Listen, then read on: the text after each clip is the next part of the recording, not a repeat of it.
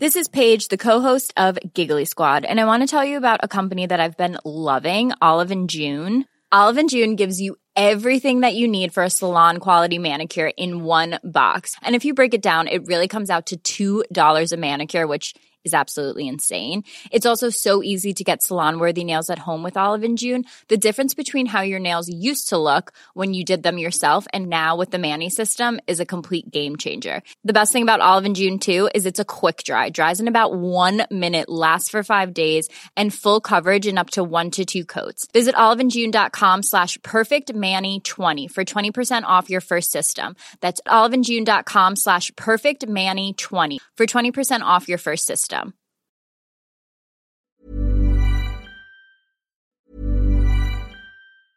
There's never been a faster or easier way to start your weight loss journey than with PlushCare. PlushCare accepts most insurance plans and gives you online access to board-certified physicians who can prescribe FDA-approved weight loss medications like Wigovi and Zepbound for those who qualify. Take charge of your health and speak with a board-certified physician about a weight loss plan that's right for you. Get started today at plushcare.com slash weight loss. That's plushcare.com slash weight loss. Plushcare.com slash weight loss. I'm Sandra, and I'm just the professional your small business was looking for. But you didn't hire me because you didn't use LinkedIn jobs. LinkedIn has professionals you can't find anywhere else, including those who aren't actively looking for a new job but might be open to the perfect role, like me. In a given month, over 70% of LinkedIn users don't visit other leading job sites. So if you're not looking on LinkedIn, you'll miss out on great candidates like Sandra. Start hiring professionals like a professional. Post your free job on linkedin.com/people today. Yo, selamat datang di Ganteng-Ganteng Manchester United Podcast. Balik lagi masih bareng gue Alvin dan gue masih solo. Jadi nanti mungkin next episode-nya kita bakal coba berdua atau bertiga ya karena um, gue pengen bahas cepet aja untuk review pertandingan semalam antara Manchester United versus West Ham United yang akhirnya dimenangkan oleh MU dengan skor 3-0. Ini skor yang cukup jarang ya kita dapatkan di musim ini dengan kita cetak 3 gol, kita clean sheet. Cuma sayangnya memang dari kemenangan besar dan juga apa ya kemenangan yang sangat-sangat uh, impactful ini ya ini harus dibayar dengan cederanya Lisandro Martinez. Apakah worth it? Gua nggak tahu. Mungkin lebih baik MU kalah tapi Martinez tetap ada, ya kita nggak tahu juga. Cuma yang pasti sekarang MU dengan kemenangan ini merangkak ke ranking 6 di atas West Ham dan berjarak sekitar kalau nggak salah 6 poin juga di bawah Aston Villa. Gua cek ya. Lumayan jauh kalau nggak salah lawan Aston Villa itu. Uh, oh sorry, Tottenham, bukan Aston Villa. Tottenham itu kita jaraknya beda 6 poin. Tapi nggak apa-apa, kita pelan-pelan aja, nggak usah terlalu mikirin klasemennya. Yang penting bagaimana kita bisa secara konsisten bermain dari game by game, permainan yang bagus dan juga hasil yang bagus. Itu yang paling penting. Klasemen nanti akan mengikuti dengan sendirinya gitu. Nah, um, kalau kita bicara dari line up dulu, memang nggak ada perubahan yang berarti ya. Semuanya sesuai prediksi dari kiper sampai ke depan. Cuma bedanya lebih ke back tengah aja. Rafael Varane diganti sama uh, Harry Maguire dan itu sangat apa ya cukup cukup masuk akal karena Varane ini kan udah tua dan juga dia cukup injury prone. Jadi harus di manage ininya apa load bermainnya. Kemarin dia baru bermain di hari Jumat, jadi di hari Minggunya dia harus istirahat dan itu sangat-sangat wajar menurut gua nggak masalah. Dan untuk line up seperti itu, um, Wan Bisaka masih belum bisa bermain, Mason Mount juga, Malaysia, Amrabat udah ada di bench. Nah, kalau jalannya pertandingan, menurut gue MU bermain sangat bagus ya dari awal. Bagaimana sirkulasi bola cukup cepat, kemudian juga positioning antar pemain juga bagus, download invert ke dalam, persis lah kayak lawan Wolves kemarin. Cuma bedanya memang kita nggak mencetak gol dari menit kelima aja. Dan cukup ada beberapa peluang yang ya setengah-setengah peluang lah, nggak peluang besar banget dan beberapa kali West Ham juga cukup mengancam. Um, sampai akhirnya di menit ke gue lupa ya 20-an ya kalau nggak salah apa 30-an. Nah, itu peluang dari Rasmus Højlund itu bagus banget menurut gue. peluang yang akhirnya menjadi gol bagaimana dia dapat umpan ya dari Casemiro. Itu menurut gue skema counter ya counter press kita bagus banget bagaimana kita merebut bola dan juga menang duel.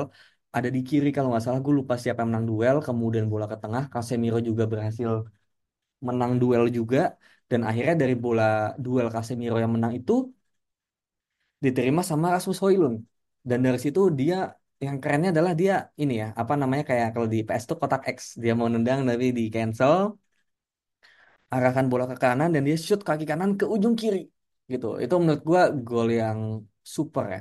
Karena gue juga kaget, wih Højlund keren juga nih tendangan kaki kanan ya dari luar kotak lagi. Apa di kotak ya gue lupa tapi buat gue tuh jarak yang cukup jauh dan wow gitu itu salah satu gol terbaik Rasmus Højlund menurut gue gitu karena sangat berteknik dan kita cukup bisa mempertahankan keunggulan ya dari 1-0 itu di babak pertama kita bagus.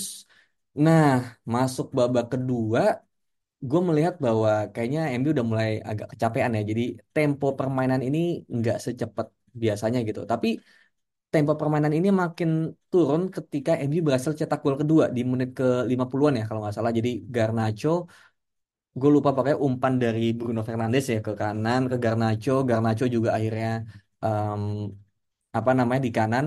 Dia masuk ke kiri masuk ke tengah dan dia shot kayak kiri yang kena Emerson ya gitu. Dan itu gol yang sangat bagus yang apa ya lucunya adalah gue baca tweetnya ini ya Bang Rossi box to box bola.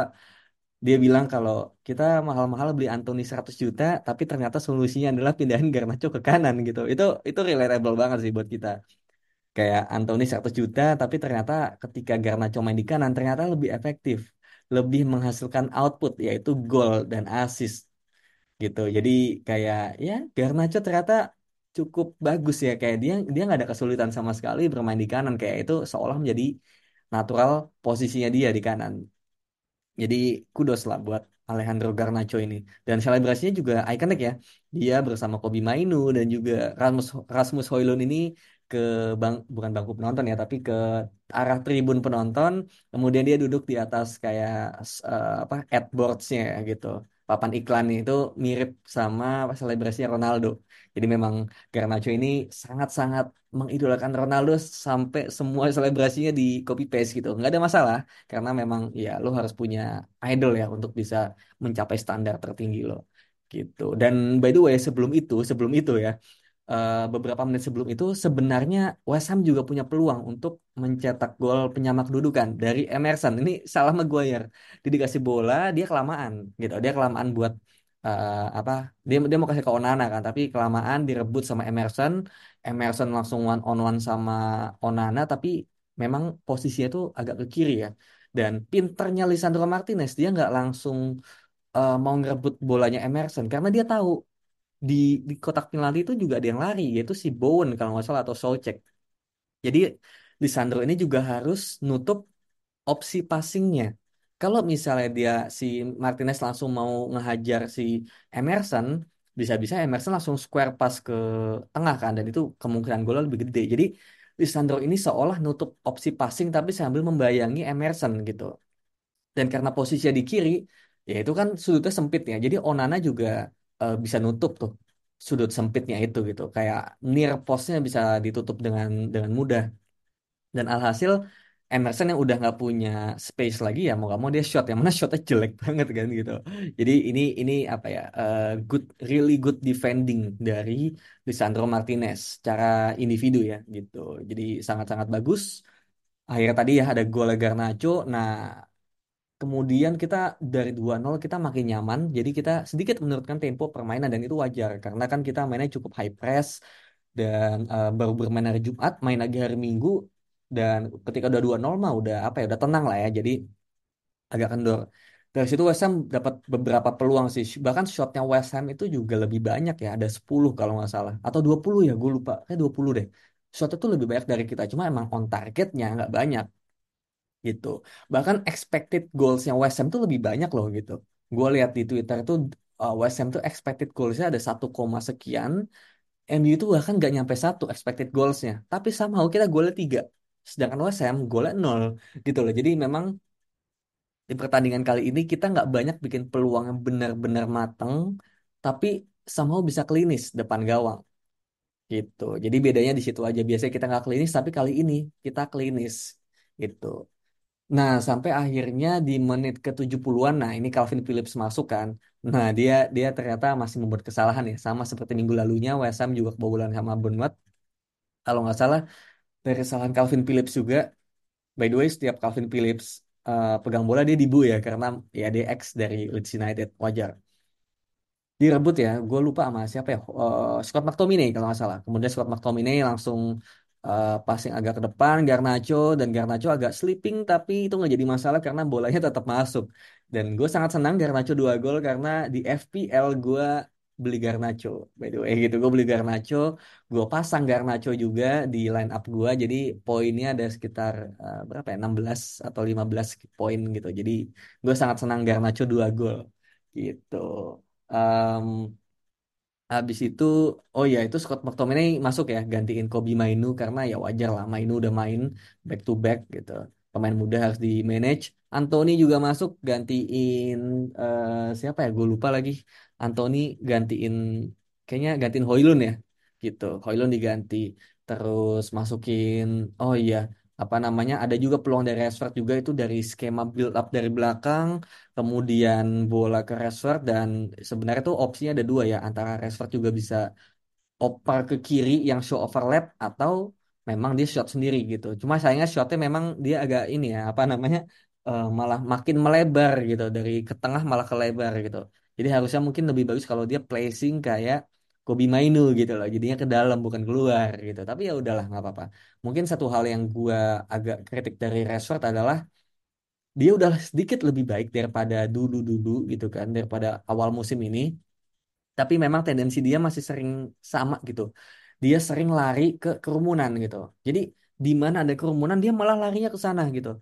Itu kan decision making ya gitu dan football IQ lu kalau lihat ada orang di sana ada banyak ya lu jangan ke sana gitu loh. Lu lu lu kalau lu rasa nggak bisa lewatin ya lu hold aja dulu pause dan juga passing. Cari teman yang lebih terbuka opsinya gitu. Jadi jangan ada tiga orang di depan malah lu pin lewatin. Itu udah terjadi dari menit ke satu ya kan? Kalau kalian pada ingat semuanya di kiri itu dia menghadapi dua orang dan dia udah mau lewatin sendiri. Jadi hal-hal kayak gitu harusnya dikurangi. Cuma untuk um, lain-lainnya ya dia udah sedikit lebih baik lah gitu dibandingkan dulu-dulu yang mungkin confidence udah mulai naik.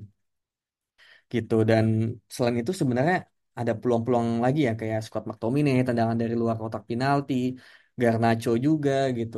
Ada Rashford yang bolanya ke apa ke langit juga kan gitu. Terus ya mungkin momen yang kita ingin segera lupakan adalah ya momen di menit ke-70 itu di mana ya inilah gua sebel banget ya ketika Lisandro Martinez lagi berusaha uh, apa ngehold bola supaya out tapi si Cuval ini dia udah kalah gitu karena bola udah out gitu kan. Tapi si Lisandro ini kan masih masih nahan badannya Cuval gitu. Tapi Cuval itu kayak nggak mau bangun gitu loh kayak dia tetap tetap apa ya menjatuhkan badannya ke kakinya Licha gitu yang kayak kayak dia nggak mau kalah. Dia dia udah kalah duel udah kalah tapi dia nggak mau lepas dari situ gitu. Jadi dia bener-bener menjatuhkan badannya ke kakinya Licha dan gue pas lihat kayak anjing nih orang gitu. Benar-benar duel yang nggak penting gitu loh. Jadi akhirnya Lica langsung megangin lutut kanan. Gue kayak aduh nih kalau udah lutut lama nih bahaya kan.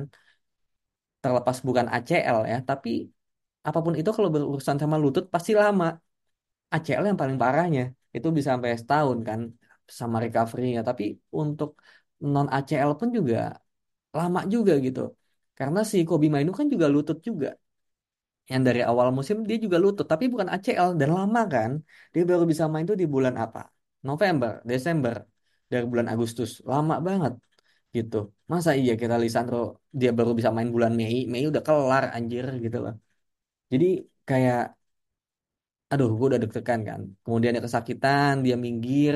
Gue udah mikir kayak udahlah ganti aja ganti gitu loh. Udah menit 70 udah 2-0 udah ganti aja gitu. Toh masih ada Varane sama Lindelof juga masih oke okay lah.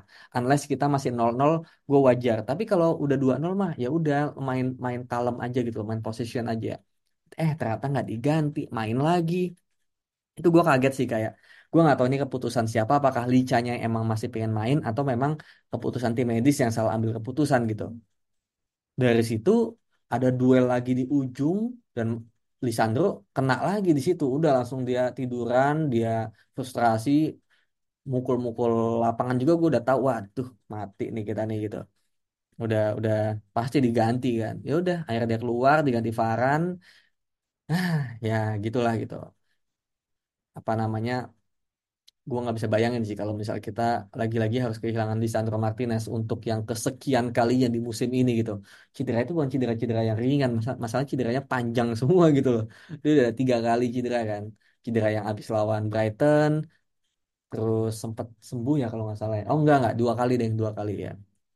Gitu, gua gua nggak sanggup lah kalau lihat cedera panjang lagi dan kalau di press con-nya Ten Hag kan memang katanya it looks bad gitu loh. Bahkan dari luar aja udah kelihatan bad gitu. Jadi nggak tahu kapan apanya eh recovery-nya berapa lama, seberapa parah cederanya gue juga nggak tahu. Tapi gue baca ada analis cedera kaki gitu yang melihat si Lisandro Martinez ada kemungkinan ya ini mungkin nggak separah ACL gitu. Tapi ini bukanlah cedera yang ringan juga gitu. Ini cedera menengah yang em, ini sekitar mungkin bisa hitungan hitungan minggu lah gitu. Minggu tapi yang bisa hampir satu sampai dua bulan gitu. Dan ini menurut gue sangat-sangat lama sih. Jadi kita tunggu beberapa hari ini apakah Lisandro Martinez cederanya panjang atau enggak. Tapi ini mungkin satu kritik gue ya kepada Ten Hag ya. Kayak em, ini menunjukkan bagaimana MU itu terlalu bergantung sama Lisandro Lisandro Martinez dan gue nggak setuju gitu loh. Gue nggak mau ada tim yang sangat-sangat tergantung sama satu pemain. Meskipun memang Lisandro ini bagus banget, tapi ya kalau kejadian kayak gini masa iya lu langsung permainannya berubah drastis karena nggak ada Lisandro gitu. Dan ketika ada Lisandro main, lu langsung jadi bagus banget gitu. Menurut gua nggak boleh kita jadi timnya seperti itu. Hancur lah kalau misalnya ngandelin pemain. Kita harus mengandalkan sistem. Memang sistem itu bisa berjalan kalau pemainnya cocok gitu. Tapi ya berarti PR-nya adalah ya musim depan kita harus punya pemain yang punya kemampuan sama ya Lisandro. At least mendekati lah. Kalau sama kan mungkin ya bisa nggak main gitu. At least punya kemampuan yang sama sehingga kalau misalnya Lis- eh, Lisandro Martinez kena kayak ginian lagi, cedera panjang lagi ya ada yang bisa gantiin gitu aja. Dan sistemnya juga diperbaiki gitu. Jangan terlalu over reliance, terlalu bergantung sama build up Lisandro Martinez. Itu itu kritik terbesar gue sih. Kalau kemarin kan Lisandro sama Casemiro kan yang berpengaruh. Sekarang mungkin ya lebih ke Lisandro. yang benar-benar nggak bisa diganti. Casemiro mungkin udah ada tuh, Kobe Mainu, meskipun eh, gaya bermainnya beda, tapi masih oke lah. Tapi kalau misalnya Lisandro Martinez ini sampai sekarang nggak ada. Paling mendekati menurut gue siapa? Luke Shaw. Tapi Luke Shaw juga lebih bagus main di kiri. Jadi memang ini ini ini sangat membingungkan gitu loh situasi dari Lisandro Martinez. Semoga ya musim depan eh, bisa dicari solusi untuk masalah Lisandro Martinez ini gitu. Dan itu aja paling ya dari gua. Kita ranking 6 eh, raihan gol kita udah meningkat ya. Jadi 31 gol kalau gua lihat di apa statistik liga gitu. MU udah 31 gol ranking 13 untuk eh, mencetak gol tapi masih di bawah Luton Town. Luton Town Luton Town bahkan golnya lebih banyak dari kita 33 gol. Kita masih 31 gitu. Jadi gol kita tuh masih jelek banget gitu. Tapi udah eh, perlahan-lahan bisa eh, meningkat ya golnya apalagi kontribusi gol dari para penyerang. Nah itu. Itu yang paling penting. Jadi mungkin kita bisa dibilang startnya sangat-sangat lambat baru mulai start itu di paruh kedua. Tapi ya ya gimana gitu. Kita ada injury setback dan juga banyak isu-isu di luar lapangan. Jadi menurut gua yang penting game by game. Dan minggu depan kita akan bermain di kandangnya Aston Villa di Villa Park. Dan ini bukanlah pertandingan yang mudah. Gua nanti bakal bikin episode ya, mungkin bareng Dias dan juga Saung juga secara terpisah hari Jumat mungkin. Tapi yang pasti ini laga yang sangat sulit karena Aston Villa itu kemarin menang 5-0 lawan Sheffield United gitu. Jadi Aston Villa ini golnya banyak banget, permainannya bagus dan kemarin ketika di Old Trafford juga kita cuma menang 3-2 kan gitu. Jadi kalau main di Villa Park ini bakal jauh lebih sulit lagi Jadinya kita butuh apa ya dan ya recovery time kita cukup panjang ya dari hari Minggu ke hari Minggu. Jadi nggak ada alasan sebenarnya tinggal ya. Gue berharap Lisandro Martinez ternyata ternyata nggak apa-apa gitu dan bisa main lagi itu itu mungkin cuma keajaiban ya yang bisa melakukan itu. Tapi yang pasti kita ke depannya bakal menghadapi pertandingan-pertandingan yang tricky. Away Aston Villa, away Luton, away Luton, home Fulham dan away Manchester City gitu. Jadi empat match ini sangat-sangat menentukan ya posisi kita di akhir musim ada di mana. Itu aja dari gua. Selamat hari Senin bagi kalian semua karena hari Senin ini adalah hari yang berbahagia bagi kita semua fans United. Itu aja dari gua. Thank you buat yang udah mendengarin. Bye bye. Hi, I'm Daniel, founder of Pretty Litter. Did you know cats tend to hide symptoms of sickness and pain? I learned this the hard way after losing my cat, Gingy. So I created Pretty Litter, a health monitoring litter that helps detect early signs of illness by changing colors, saving you money and potentially your cat's life. Pretty Litter is veterinarian developed, and it's the easiest way to keep tabs on your fur baby's health right at home. Go to prettylitter.com and use code ACAST for 20% off your first order and a free cat toy. Terms and conditions apply. See site for details.